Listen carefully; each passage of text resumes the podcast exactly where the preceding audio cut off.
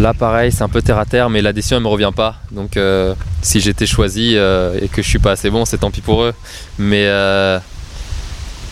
je suis plus sévère avec moi-même de manière générale, dans mon rendu global de la danse et dans ce que je propose en général, que ce soit en audition, que ce soit en vidéo, que ce soit sur scène, que ce soit en training.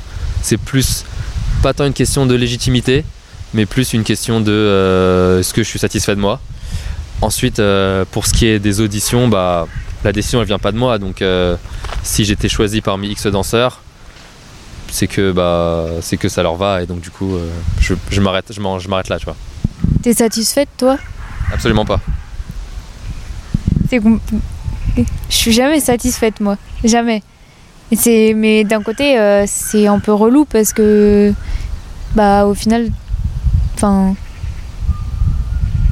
tu vois, si on n'est jamais satisfait en fait, ouais, à quoi bon un peu ?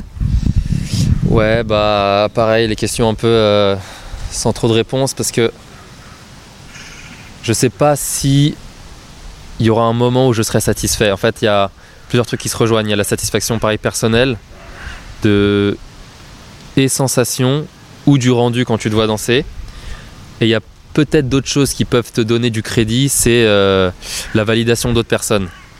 Donc c'est pas automatique et ça garantit pas tout, mais si t'intègres une compagnie qui te fait rêver depuis 15 ans, bah ton niveau il aura pas changé entre avant, pendant et après l'audition, mais juste tu dis si ce chorégraphe il aime bien ce que tu fais, tu peux objectivement te dire que bah tu plais à quelqu'un qui a vu 10 000 danseurs et que bah ça vaut au moins quelque chose.